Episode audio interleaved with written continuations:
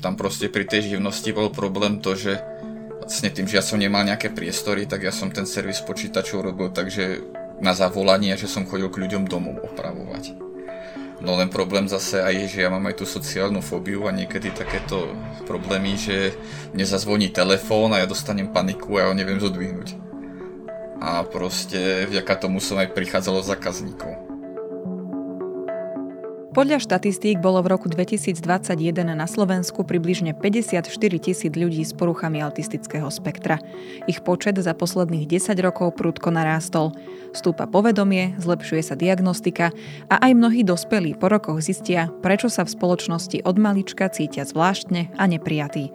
Okolie to ale často nechápe tí ľudia naozaj mávajú problém prejsť cez to rekrutingové síto, hej, že vlastne tým, že my očakávame, že sa každý e, nám predstaví, pozrie sa nám do očí, odpovedá tak, ako my očakávame, že bude odpovedať a snažíme sa vyberať ľudí aj podľa takého nejakého pocitu, čo je samozrejme prirodzené, ale tým pádom oni niekedy toto naše pocitové alebo takéto morálno-etické si to proste neprejdú.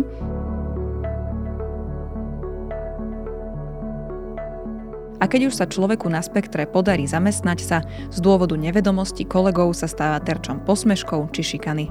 Iba preto, že jeho alebo jej svet nevieme dostatočne pochopiť. Verím, že po nasledujúcich minútach to bude o čosi jasnejšie. Počúvate podcast denníka SME, my sa vám ozveme o zamestnávaní ľudí so sociálnym a zdravotným znevýhodnením na slovenskom trhu práce. Ja sa volám Ľubica Melcerová.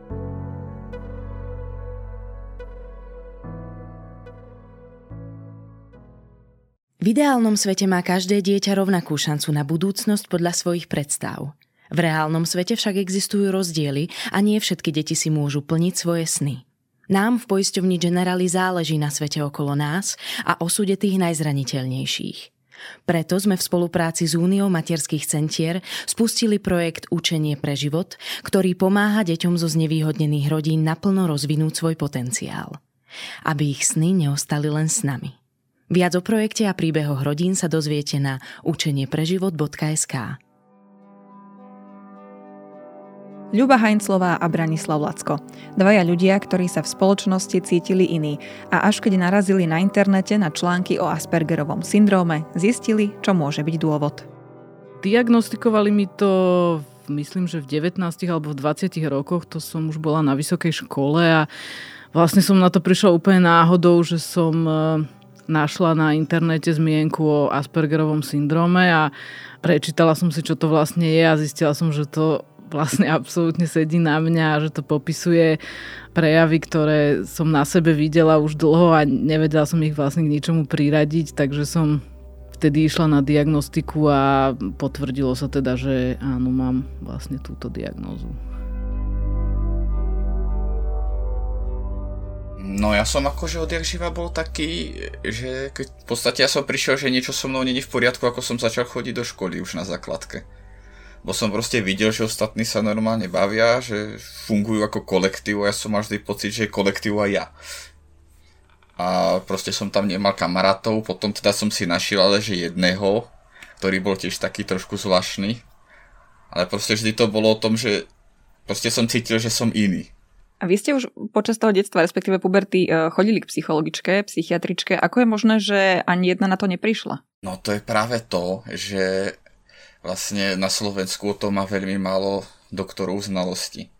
Ja dokonca, aj keď som už si na to vlastne sám prišiel, že asi toto mám, a, hovoril som to svojej psychiatričke, tak tam mi na to zadrela takú vec, že to určite nemám, lebo však normálne hovorím.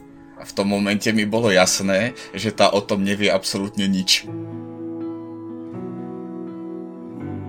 Ako ste teda vy prišli prvýkrát na to, že toto môže byť vaša diagnóza? No v podstate ako docela náhodou. Ja som jeden čas pozerával na YouTube proste nejaké videá, kade čo práve aj o sociálnej fóbii, lebo aj tu mám a takto a mne tam ponúklo kanál nejaká, ja neviem, či angličanka, či američanka, či čo, tam sa volá Neurowonderful. Začal som pozerať jej videá proste, že tam kade čo rozprávala. Tam má kanál sa to volá Ask an Autistic. No a keď som to tak pozeral, tie videá, tak si hovorím, ty ona hovorí o mne. Tak potom som začal akože patrať viac a po, vlastne aj na internete, aj na tých sociálnych sieťach a takto, keď som začal nachádzať že ďalších ľudí, čo sú na spektre, ale hlavne akože skôr v zahraničí, lebo tu na to povedomie bolo bieda, tak proste som sa v tom strašne videl. Čo presne sú poruchy autistického spektra, vysvetľuje psychiatrička z kliniky Kalma Veronika Marcinčáková-Husárová. Poruchy autistického spektra sa skladajú z takých dvoch okruhov symptómov a to je porucha sociálnej interakcie a porucha flexibility, ktorá sa prejavuje v určitých stereotypných eh, vzorcoch správania. Títo ľudia majú problém v, v sociálnych vzťahoch, v interakcii, nevedia viesť také bežné konverzácie, takú bežnú smoltolkovú komunikáciu, čiže keď prichádzate do kontaktu s niekým, kto má poruchu autistického spektra, treba v podstate brať do úvahy, že asi vám nebude reagovať takým tým bežným smoltokovým spôsobom, ako ste zvyknutí. A zároveň u nich sa prejavujú určité také akoby stereotypné prejavy alebo vzorce správania, ktoré môžu byť napríklad tým, že opakujú určitú rutinu dokola alebo že nedokážu zmeniť možno svoj plán, ktorý si ráno vytvorili, tak je veľmi ťažké pre nich zmeniť to, čo si akoby ráno naplánovali tá dedičnosť alebo tá heritabilita, teda podiel genetických faktorov na e, tomto ochorení je približne 80% To znamená, že približne v 80 gény môžu za to, že tá diagnoza vznikne. Ale potom veľmi, čo sa skúma, sú aj tzv. perinatálne faktory. To sú faktory, ktoré zohrávajú úlohu počas pôrodu, alebo, alebo prenatálne faktory, to sú tie, ktoré zohrávajú úlohu počas tehotenstva matky. A ukazuje sa, že napríklad veľmi vysoký stres, buď počas tehotenstva alebo počas pôrodu, alebo nízka dostupnosť kyslíka počas toho pôrodu, nízka pôrodná hmotnosť, to sú všetko rizikové faktory, ktoré môžu viesť k tejto diagnoze. A ako vyzerá diagnostika? Od januára tohto roku platia nové diagnostické štandardy v našej Slovenskej republike ktoré hovoria o tom, akým spôsobom má prebehnúť vlastne ten komplexný diagnostický proces. A mal by tam byť uh, jednak proces tzv. psychodiagnostiky, kedy dieťaťu alebo dospelému človeku, ktorý je diagnostikovaný na poruchu autistického spektra, mal byť zmeraný intelekt. Následne sú tam vlastne škály, či už anamnestická škála, ktorá je napríklad ADIR, alebo diagnostická škála na kvantifikáciu miery poruchy autistického spektra, to je ADOS. Ono Aspergerov syndróm v zásade už v novej našej klasifikácii, ktorá je MKH11, ani neexistuje.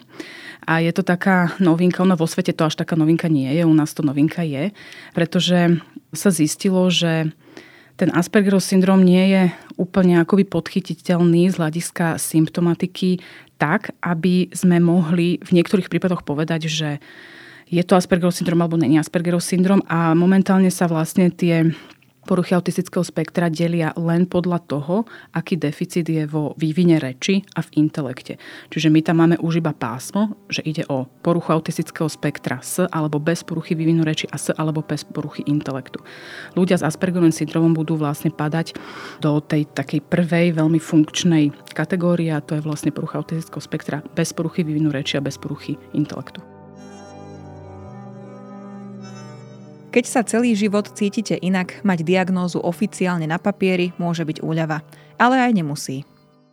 Ono to bol vlastne začiatok takej nejakej cesty, alebo ako to nazvať, že ono to není nejaký, nejaký čarovný prútik, že teraz mávnete ním a všetko sa zázračne zmení, ale je to vlastne spôsob, ako dať niektorým veciam zmysel, ako vidieť, prečo sa niektoré vzorce opakujú, prečo sa dostávate znova možno do tých istých situácií, do tých istých konfliktov. Ale je to vlastne dlhá cesta, kým si človek, aj keď viete, že máte túto diagnózu, aj tak je dlhá cesta, kým si vlastne uvedomíte mnohé veci, že robíte znova to isté a kým sa vlastne dokážete tak nejak vymaniť z mnohých tých cyklov opakovania a možno začať lepšie fungovať. Ale myslím si, že tá diagnóza je taká nejaká, taký nejaký prvý krok rozhodne k tomu a, a myslím si, že je super, že vlastne teraz už táto generácia má možnosť vlastne mať tú diagnostiku ešte v detstve a nie až vlastne v dospelosti ako ja. Hej, lebo keď ja som bola dieťa v tých 90 rokoch, tak sa o tom vôbec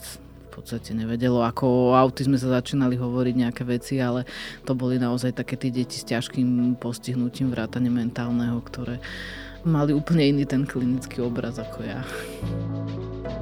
Tak najprv to bola úľava, že som si vravel, dobre, tak nezmýlil som sa a už viem, prečo som iný. Ale na druhú stranu časom zase ma to tak ako začalo deptať. Lebo tým, že človek sa, sa mu potvrdí diagnoza, ktorá je vlastne nevyliečiteľná, tak vie, že OK, tak budem iný navždycky. A to je také už na psychiku blbé.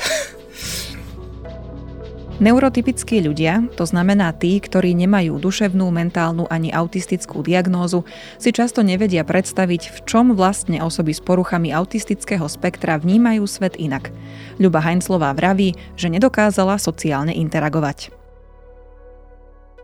Napríklad je tá komunikácia, hej, ne, nepozerá sa do očí, má inú mimiku, nevie čítať výrazy tváre, e, nerozumie, povedzme, irónii alebo prísloviam alebo proste rôznym veciam, ktoré nie sú úplne doslovné akože nachádzala som sa v tom aj v tej sociálnej interakcii vlastne, že nevedela som, nevie ako začať rozhovor, nevie proste ako, ako komunikovať s rovesníkmi, má iné záujmy, také špecifické častokrát. Potom už ako som bola v puberte, tak vlastne si človek začína uvedomovať, ako sa roztvárajú tie nožnice, tak povedia, že tá skupina tých neurotypických rovesníkov ide nejakým smerom a vy idete vlastne nejakým úplne iným smerom a vlastne stále menej viete interagovať s tou skupinou tých, tých vrstovníkov, pretože oni sa nejakým spôsobom vyvíjajú a aj vy sa nejakým spôsobom vyvíjate, ale vôbec to nejde tým istým smerom. A celá tá interakcia medzi ľuďmi, to je strašne veľa nepísaných vecí, ktoré nemajú nejaké ani logické, ani žiadne iné vlastne vysvetlenie a vy tomu nerozumiete. A to je vlastne, ten, ten pocit je, že ste vlastne cudzinec v tej svojej vlastnej, v tej svojej vlastnej spoločnosti. Hej? Že vy neviete to, čo tí ostatní tak nejak intuitívne, prirodzene si osvoja, tak vy to neviete. Vy sa to musíte buď naučiť, alebo proste využiť nejaké iné stratégie, ako to vlastne kompenzovať. Ale prirodzene sa až tak neviete úplne no, začleniť, komunikovať.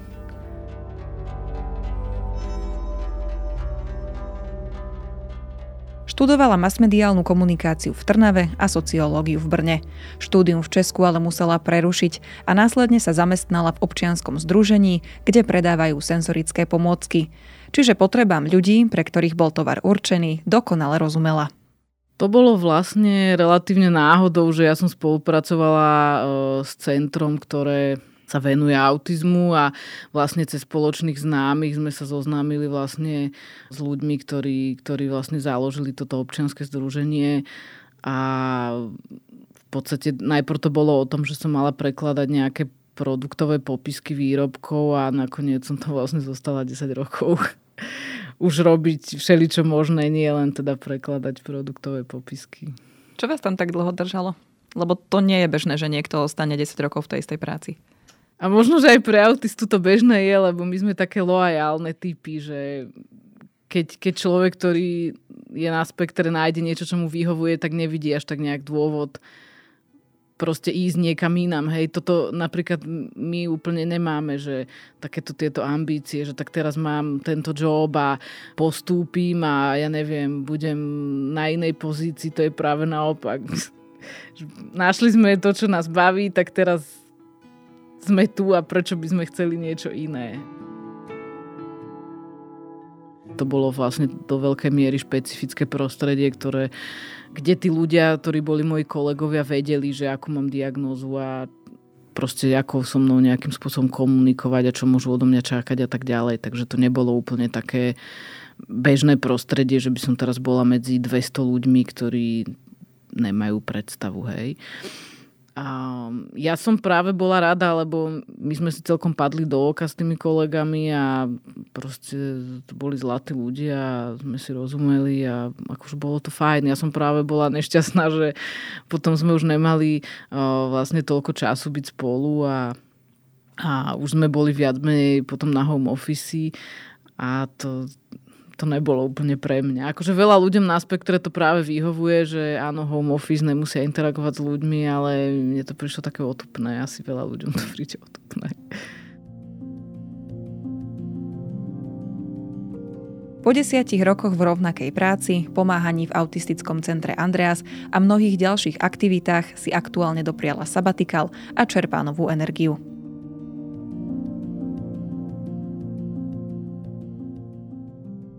Branislav Lacko študoval technické a informačné služby na priemyslovke a sám priznáva, že veľa ľudí z tohto odboru sa nevedelo zamestnať. Chcel ísť na učilište, no rodičia ho pre hrozbu šikany od tohto plánu odhovorili. Od mala vedel, akým smerom sa chce pracovne uberať. No mňa vždycky lakal ten servis počítačov.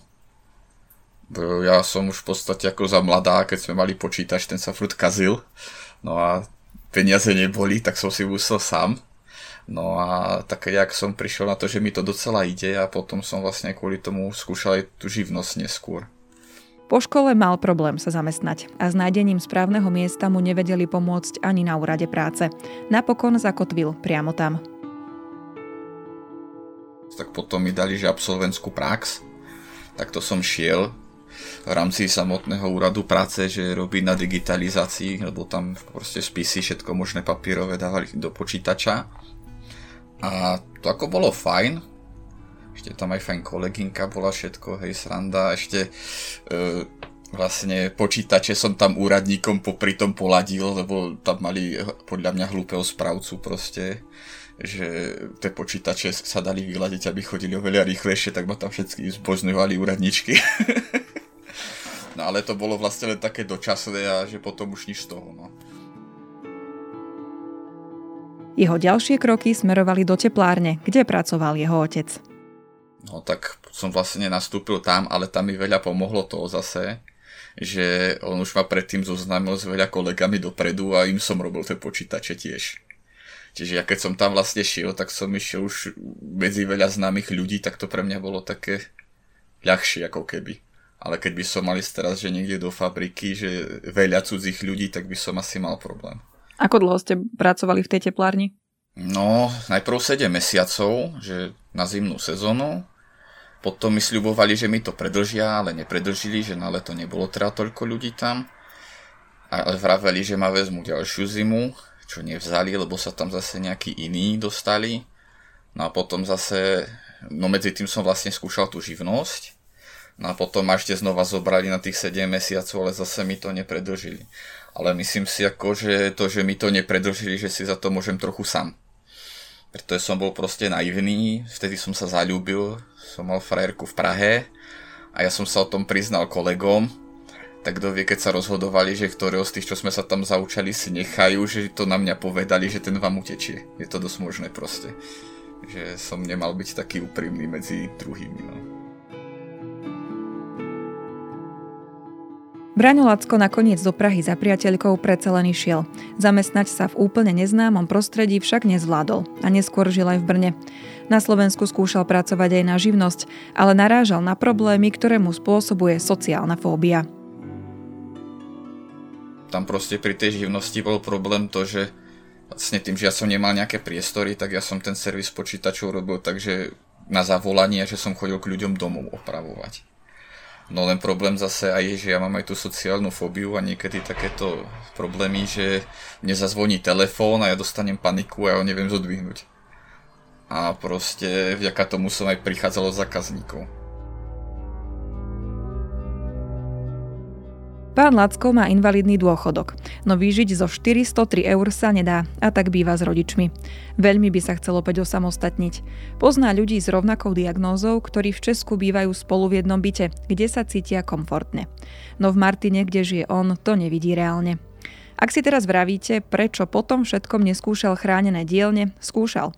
A dopadlo to veľmi smutne lebo aj keď som skúšal už potom po tej diagnoze, po tom invalidnom dôchodku, oslovovať, že chránené dielne, keď tie sú teda vyslovene zamerané akože na ZTP ľudí, tak e, vždy sa pýtali, čo mi je, ako náhle som povedal toto, tak ruky preč.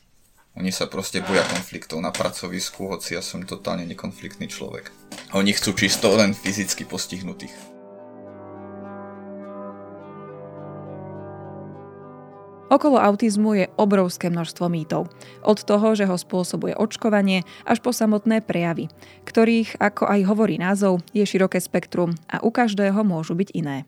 Ľudia si predstavujú, že keď stretnú niekoho na, na spektre, tak, e, tak ten ďalší, ktorého stretnú, bude, ja neviem, veľmi podobný, ale, ale ono je to práve strašne variabilné, že každý sme iný a máme inú vlastne nejakú tú sadu schopností a nedostatkov a to, že to vyhovuje jednému človeku alebo vadí to jednému človeku vôbec nemusí znamenať, že takisto na to bude reagovať ten, ten ďalší. Hej. Sú, sú ľudia na spektre, ktorým vyhovuje home office a vyhovujú im také tie IT joby a sú ľudia, ktorí proste chcú nejakú interakciu. Ja poznám dievča, ktoré robí v knihkupectve a si to veľmi pochvaluje. Hej. Čiže tam treba myslieť na to, že predovšetkým je to proste človek, ktorý má nejakú osobnosť a nejaké svoje špecifika, až potom je to proste že má nejakú diagnózu, hej, tak ako každý iný, čiže ono je to vždycky individualita a vždycky tie potreby a špecifika sú nejakým spôsobom individuálne. No jedným z takých veľkých mýtov, ktoré boli v tých 50 rokoch, bol ten, že je to porucha výchovy. Že vlastne za ten autizmus môžu e, tzv. chladné matky alebo rodičia, ktorí nevedia pristupovať k deťom. Toto je už veľmi dobre vyvrátený mýtus. A, a možno, že ešte sa stretávam s takým mýtom, že ľudia majú pocit, že keď sa povie detský autizmus, lebo tá diagnoza znie detský autizmus, že buď sa to týka teda len detí a človek z toho nejakým spôsobom potom vlastne vyjde. Takže to tiež nie je pravda.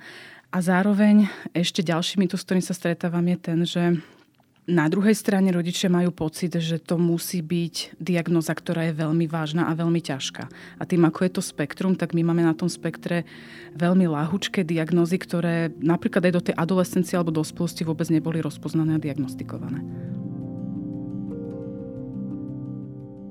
A keby ste si vy mali e, vybrať úplne ideálne zamestnanie, tak e, bolo by to napríklad v kolektíve, alebo lepšie je to pre vás taký individuálne? Lebo to je jedna z vecí, čo si ľudia myslia, že všetci autisti chcú robiť iba sami a byť niekde zavretí, hej, že, že či teda no, to na vás platí? Ja si myslím, že úplne, že sami a zavretí nie. Ako, my tiež máme radi spoločnosť, ale ako určite skôr malý kolektív. Že nie nejaký veľký, alebo proste fabrika, že kde je fakt veľa ľudí bo viem, že sa stáva aj, ako mne teraz sa to nestalo, ale počul som, že aj šikanujú treba z tých aspíkov, keď je väčší kolektív v tom zamestnaní. Ako mám jedného takého známeho, ako robil pre štát, nejdem teraz menovať, čo keby náhodou niekto pochopil, hej, že o koho ide, ale proste jeho vyslovene vyštvali z tej roboty. A pritom kvalifikovaná profesia bol v nej dobrý. Aj Ľuba Heinzlová upozorňuje na hrozbu šikany preto, že kolega na spektre nevie čítať medzi riadkami či nechápe sarkazmus. Mnohým vie prácu znepríjemniť aj zlý kolektív, nejaké ohovárania, šuškanie a klebety. E, ako takéto niečo vnímate? to je aj vlastne také nebezpečenstvo, že ten kolektív vlastne zneužije to, že ten človek na spektre je taký, povedzme, sociálne naivný, alebo môže byť, nemusí, samozrejme každý je iný a začne byť k nemu zlý alebo začne ho šikanovať alebo proste niečo, no, takéto nepríjemné.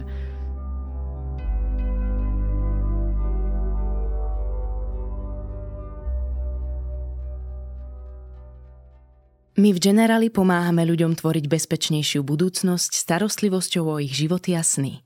Veríme, že šancu na lepší život má dostať každý z nás – aj preto sme spojili sily z Úniou materských centier a spustili projekt Učenie pre život, ktorý pomáha deťom zo znevýhodnených rodín, aby ich sny neostali len s nami. Viac o projekte sa dozviete na učeniepreživot.sk. Ľudia s poruchami autistického spektra sú veľmi citliví na senzorické vnemy. Môže to na pracovisku spôsobovať nezhody, no ako hovorí psychiatrička Veronika Marcinčáková-Husárová, všetko sa dá vyriešiť otvorenou komunikáciou. Oni môžu mať naozaj obrovské úzkosti z toho, lebo predstavte si, že pre vás je to iba taký nejaký zvukový podnet, ale predstavte si, že vy ten zvuk počujete napríklad 10-20 krát intenzívnejšie ako je. Hej, že ten emočný stav, ktorý vám vie ten zvuk vyvolať, môže byť tak intenzívny, že vás to odstaví na nejaký čas vôbec tej práce. Napríklad tie svetlá sú veľmi dobrý príklad, lebo ja som vždy všade zhasínala svetla, lebo proste pre mňa je to nepríjemné, hej, keď, je, keď je rozsvietené svetlo a potom ma to vlastne senzoricky vyčerpáva. Veľa ľudí môže mať úplne iné tie senzorické senzitivity, hej. Veľakrát je tam citlivosť na zvuk, hej, že tým ľuďom vadí napríklad hluk a preto im aj vyhovuje napríklad home office, lebo tie open office plné proste hluku a, a tak ďalej, není sú úplne ideálne prostredie, ale to môžu byť aj špecifické zvuky, napríklad pre mňa je extrémne nepríjemný zvuk sušiča na ruky na toaletách, hej, to ako keď počujem, tak úplne by som vyskočila z kože. Pritom teraz, keď to ľudia počúvajú, asi si vôbec nevedia ani vybaviť, aký je to zvuk, nič to pre nich neznamená. Keď nám, ktorí túto diagnózu nemáme, prekáža nejaký zvuk či svetlo, často vieme mávnuť rukou. Na zvyšný čas na pracovisku sa prispôsobíme. Dokážeme tie nepríjemné pocity potlačiť aj iní ľudia majú nejaké takéto, ja neviem, zvuky, ktoré sú im nepríjemné, ja neviem, nechty po tabuli napríklad, alebo proste nejaké materiály, možno je im nepríjemný dotyk nejakého, nejakého, nejakého materiálu, hej, ja neviem, niekto neznáša nejaké slízke veci. Takže myslím si, že dá sa do toho do určitej miery vžiť. Ľudia na spektre, najmä tí vysokofunkční, dokážu byť skvelými zamestnancami, špeciálne vtedy, keď dostávajú presné zadania. Hej, určite presnosť a dôraz na detail a perfekcionizmus to je, to je častá vec, ktorá je výhodou, myslím si. Určite takéto, že keď sa dohodneme, že odovzdáme tú úlohu o druhej v pondelok, tak to proste o druhej v pondelok bude a bude to v takej forme, v akej sme sa dohodli a nie inak a nie kratšie a nie dlhšie. A... Čiže u nás, keď sa stáva niektorým kolegom, že im je povedané, že text do novín má mať 12 tisíc znakov, tak mal byť 12 tisíc znakov. Bude mať 12 tisíc znakov, hej, presne. Toto je jedna z tých vecí, ktoré ja neviem ani pochopiť, že to niekto urobí inak. Akoby ja to nehodnotím, len ja to naozaj úprimne neviem pochopiť a čakám, že by to niekto vysvetlí raz. Lebo mňa by to nenapadlo, chápete, máte konečne presné zadanie a, a neurobíte to. Prečo? Toto, nie, toto je pre mňa vyslovene nepochopiteľné. Ale my máme naopak problém s tými nepresnými zadaniami, hej, typu, keď si zoberiete napríklad recepty a máte tam napríklad napísané chvíľu povaríme. Čo to znamená? Jednu minútu, tri minúty, sedem minút? Alebo nasypeme štipku soli, hej, čiže keď, keď máte vlastne kolegu na spektre a proste dáte mu takéto vágne zadanie, že má to byť dlhšie, čo to znamená? Dlhšie o tisíc znakov, alebo o tisíc slov, alebo čo to znamená? Alebo obrázok nech je väčší, no o koľko väčší? O 10%? O 30%? Osobitnou kategóriou sú pracovné pohovory. Každý z nás sa chce na nich predať, presvedčiť personalistov, že máme schopnosti vykonávať danú prácu a sme v nej naozaj dobrí. Vedomosti ale nestačia. Jednak, čo už asi aj vy vidíte, že sa furt pozerám niekde inde a nie do počítača, že ten očný kontakt je ako typický problém u Aspergerov. Že proste človek, keď sa pozera na to druhého, také nervózny a horšie potom vníma, čo ten druhý hovorí zase. No a oni potom si myslia asi, že ja neviem, že má nejaký človek problém, alebo že si neverí, alebo klame, neviem, proste príde mi, že v dnešnej dobe veľa záleží na tom, ako sa človek prezentuje. A darmo, že ja som proste, kde, kade čo robil, tak ľudia so mnou boli spokojní, keď proste ten prvý dojem robím proste, že som nejaké čudo.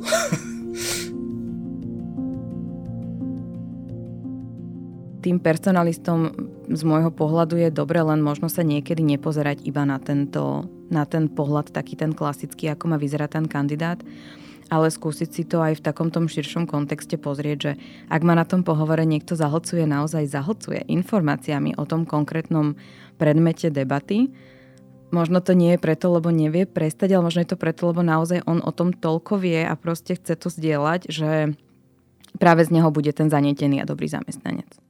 Hovorí Adriana Barlogová, ktorá v roku 2017 ako personalistka rozbiehala v nadnárodnej firme Accenture projekt zamestnávania ľudí s poruchami autistického spektra.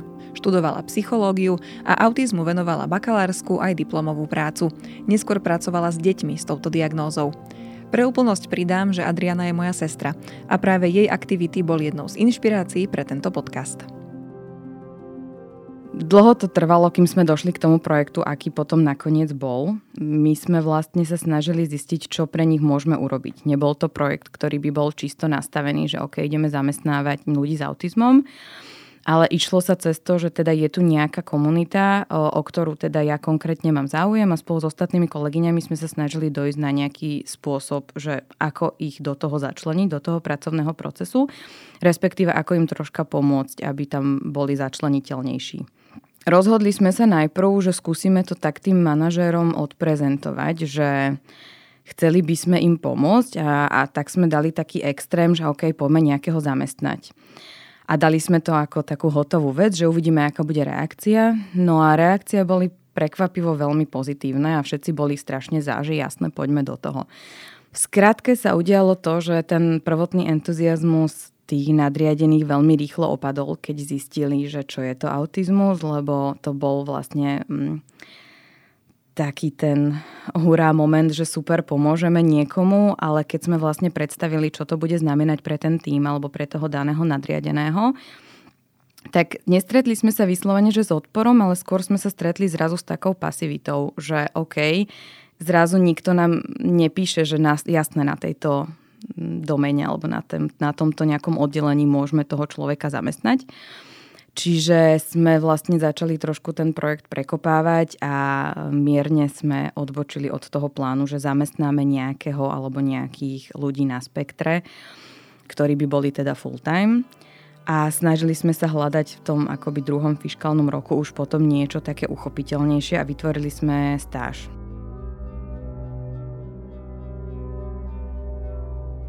Napokon prijali troch študentov, učili sa programovať.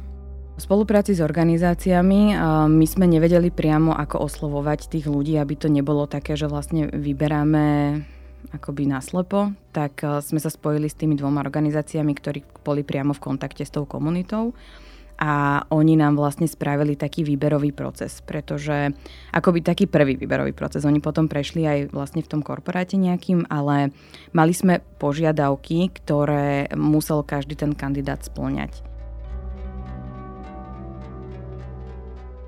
Dôležité bolo aj pripraviť kolegov, aby neprišlo k nedorozumeniam či konfliktom. Zároveň im Adriana chcela priblížiť, čo to je autistické spektrum a aké má špecifiká. Toho, čo ja viem, tak tam nebol ani jeden problematický moment. Um, tí, my sme ich tak volali, že badíci, ktorí sa starali o týchto našich kolegov, alebo teda o tých študentov, boli naozaj veľmi takí zanietení a sympatickí ľudia, ktorí ich tak nejak pekne spoločne ťahali. Takže oni sa aj starali o to, aby tam tie konflikty nevznikali a ja som teda dostala len pozitívne spätné väzby. Vo firme k novým kolegom pristupovali s vedomím, že každý z nich má o čosi iné potreby. Boli traja, každý bol troška iný, ale všetci mali veľkú vôľu naučiť sa čokoľvek, čo sa okolo nich premlelo. Takže pre niektorých bol veľký zážitok, že pracujú napríklad v open space, čo tiež vlastne znie ako taký uh, stereotyp o ľuďoch, čo sú na spektre, že oni v open space nikdy nemôžu pracovať, tak, tak títo to zvládli celkom z noblesov, by som povedala každý z nich reagoval na niečo iné, tak by som povedala. My sme sa aj snažili im prispôsobiť to pracovné miesto. Snažili sme sa napríklad aj s rodinou v niek- niektorých prípadoch komunikovať, že či nemajú nejaké senzorické citlivosti alebo teda precitlivosti, či nemajú um, potrebu byť radšej práve že v úplne tichom prostredí, nech nie sú pri okne a tak ďalej. Ako s odstupom času hodnotíš ten projekt, keď sa na to takto spätne pozrieš? Ja som na ňo veľmi hrdá z takého osobného hľadiska, že sa nám podarilo aspoň niečo lebo tí ľudia naozaj uh, mávajú problém ce- prejsť cez to rekrutingové síto, hej, že vlastne tým, že my očakávame, že sa každý uh, nám predstaví, podá nám ruku, pozrie sa nám do očí, odpoveda tak, ako my očakávame, že bude odpovedať a snažíme sa vyberať ľudí aj podľa takého nejakého pocitu, čo je samozrejme prirodzené, ale tým pádom uh, oni niekedy toto naše pocitové alebo takéto mm, morálno-etické si to proste neprejdú. Čiže ja si myslím, že ten projekt bol úspešný, napriek tomu, že to nebolo úplne presne tak, ako sme si na začiatku predstavovali, tak mierne sme zlepšili kvalitu života trom rodinám a trom teda už dospelým ľuďom, ktorí veľmi dúfam vo svojom vnútri, že sa aj zamestnali potom niekde.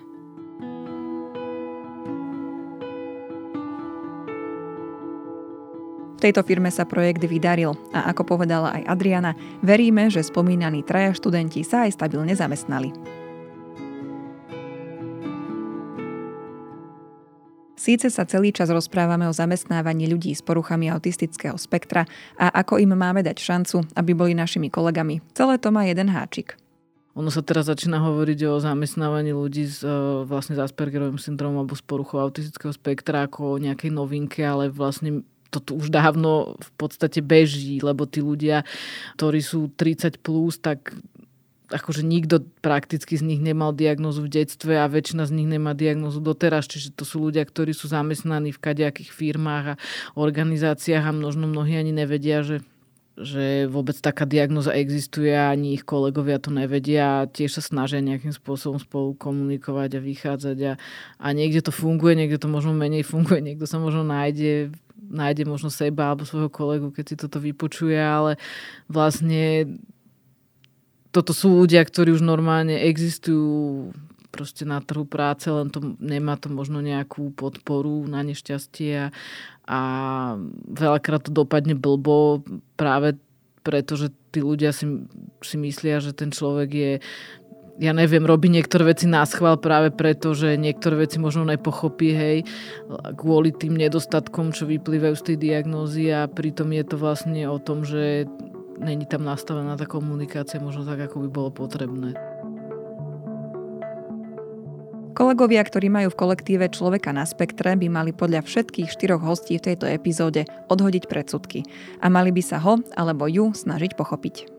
Snažiť sa byť vlastne presný, v tých inštrukciách, ktoré mu dávate k tej práci, hej, nie, že chvíľu povaríme a nech je to väčšie alebo dlhšie, ale proste konkrétne, čo čakáte a aby ste vlastne dostali potom konkrétny, vlastne, konkrétne to, čo potrebujete a ten človek nebol zmetený. A v tej komunikácii možno proste prijať tie jeho špecifika, že to, že sa vám nepozerá do očí, neznamená, že kláme, to, že má možno inú, inú mimiku alebo proste nevie čítať vaše výrazy tváre, že nevie možno rozumieť úplne takým tým, ja neviem, sarkazmu alebo irónii, hej, keď niekto povie, no to je fantastické a myslí to samozrejme nie, že je to fantastické.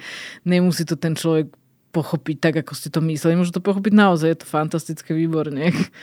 Čiže tam možno v tej komunikácii dať si pozor na to, aby ste boli presní a inak akože naozaj snažiť sa vidieť to individuum a konkrétne jeho proste silné a slabé stránky. V čase dospievania si vysokofunkční ľudia s autizmom uvedomujú, že ich čaká začlenenie do pracovného procesu. Tí s ťažšou formou autizmu to majú podľa psychiatričky Veroniky Marcinčákovej Husárovej oveľa náročnejšie. Keď je to taká tá ľahká forma, bez, toho, bez tej poruchy vývinu reči a bez poruchy intelektu, to, to, čo bolo v minulosti ako Aspergerov syndrom, oni sa cítia naozaj ako veľmi nepochopení. Poznáte Sheldona Coopera.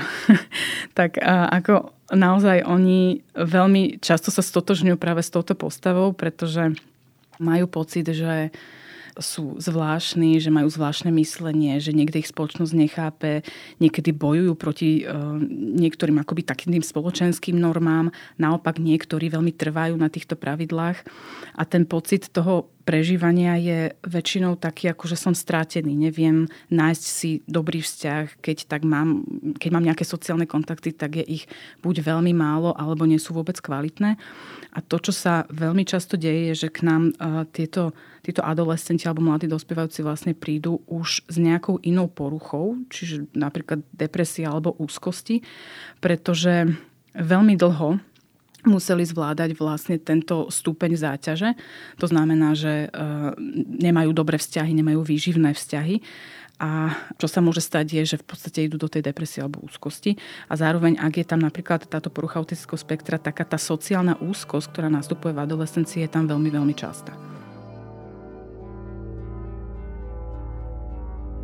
Hoci je každý na spektre iný, sú isté pravidlá a odporúčania, ktoré by sme pri komunikácii s nimi mali dodržiavať. A ja by som povedala, že sa správať s rešpektom voči individualite toho človeka, tak ako to robíme aj ku ľuďom, ktorí nevieme, či majú alebo nemajú špecifika.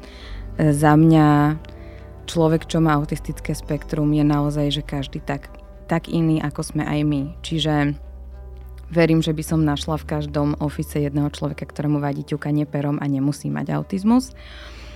A zároveň samozrejme sú tam nejaké tie črty, ktoré je dobré vedieť, ak o tom ten človek rozpráva. Čiže ten rešpekt voči ním by som možno tak nejak zaobalila, že si, ho, že si možno len tak viac všímať, či nerobím niečo, čo nejakým spôsobom vie narúšať komfort toho človeka vedľa mňa a to, že mu to narúša ten komfort zákonite zase neznamená, že ja to musím prestať robiť a teraz musím ja sa nejakým spôsobom obmedziť. Treba o tom otvoriť debatu, hlavne keď sú to dospelí ľudia, veľmi často vedia o svojich špecifikách, vedia, aké majú kompenzácie. A napríklad, ak um, vidíme, že je vedľa nás nejaký kolega vo vyslovenom strese, tak mu podať tú pomocnú ruku toho, že vidím, že niečo nie je OK, chceš ísť do miestnosti, kde teraz nikto nie je Takže aj mať možno nejaký priestor, kde si zamestnanci vedia len tak bezpodnetne oddychnúť a od zmyslových podnetov, ktoré ich zahlcujú.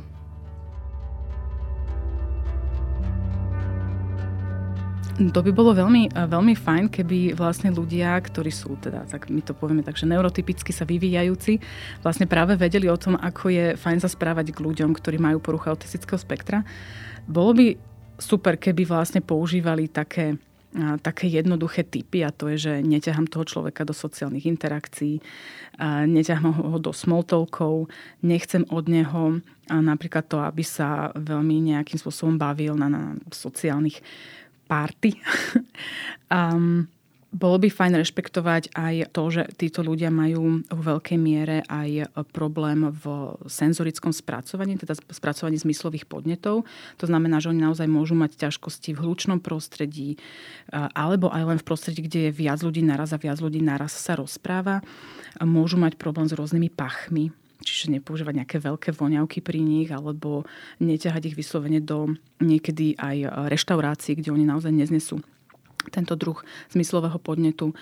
Um, a bolo by fajn sa na nich akoby pozerať uh, cez takú tú prízmu takého pochopenia a nehodnotenia a rešpektujúceho pohľadu. No ja by som povedal tak, že nech sa neboja toho prvého dojmu, že proste my nie sme konfliktní ľudia a že pokiaľ nám dajú šancu, tak my si to proste budeme vážiť a je fakt, že pokiaľ ten človek na spektre je v tom, čo ho baví, tak naozaj môže očakávať, že bude veľmi dobrým zamestnancom. No, to je práve to, ako som hovorila, hej, že uh, taký ten nehodnotiaci postoj voči tomu, že ako vyzerá, možno ako sa oblieka, ako so mnou komunikuje, mať ako keby ten rešpektujúci náhľad na to ochorenie, ale ono to nie je len vlastne u ľudí s autizmom, je to v podstate taká bežná kvalita komunikácie, ktorá by bola super, keby sme to držiavali všetci. Ak vás život ľudí s poruchami autistického spektra zaujíma viac, už aj na Slovensku sa dá vyskúšať špeciálny simulátor. Vďaka nemu budete vnímať okolie, ruchy a všetky ďalšie podnety tak, ako ľudia na spektre. A ak tú možnosť nemáte, veríme, že sme vám poskytli čo najviac informácií, vďaka ktorým sa budú medzi nami cítiť oveľa lepšie. Túto časť podcastu denníka Sme, my sa vám ozveme, sme pripravili spoločne s Barborou Paľovčíkovou a Adamom Blaškom. Ja sa volám Ľubica Melcerová a teším sa na vás pri ďalšej epizóde. Ak máte pre mňa odkaz či pripomienku, napíšte mi na my sa vám ozveme zavinač sme.sk.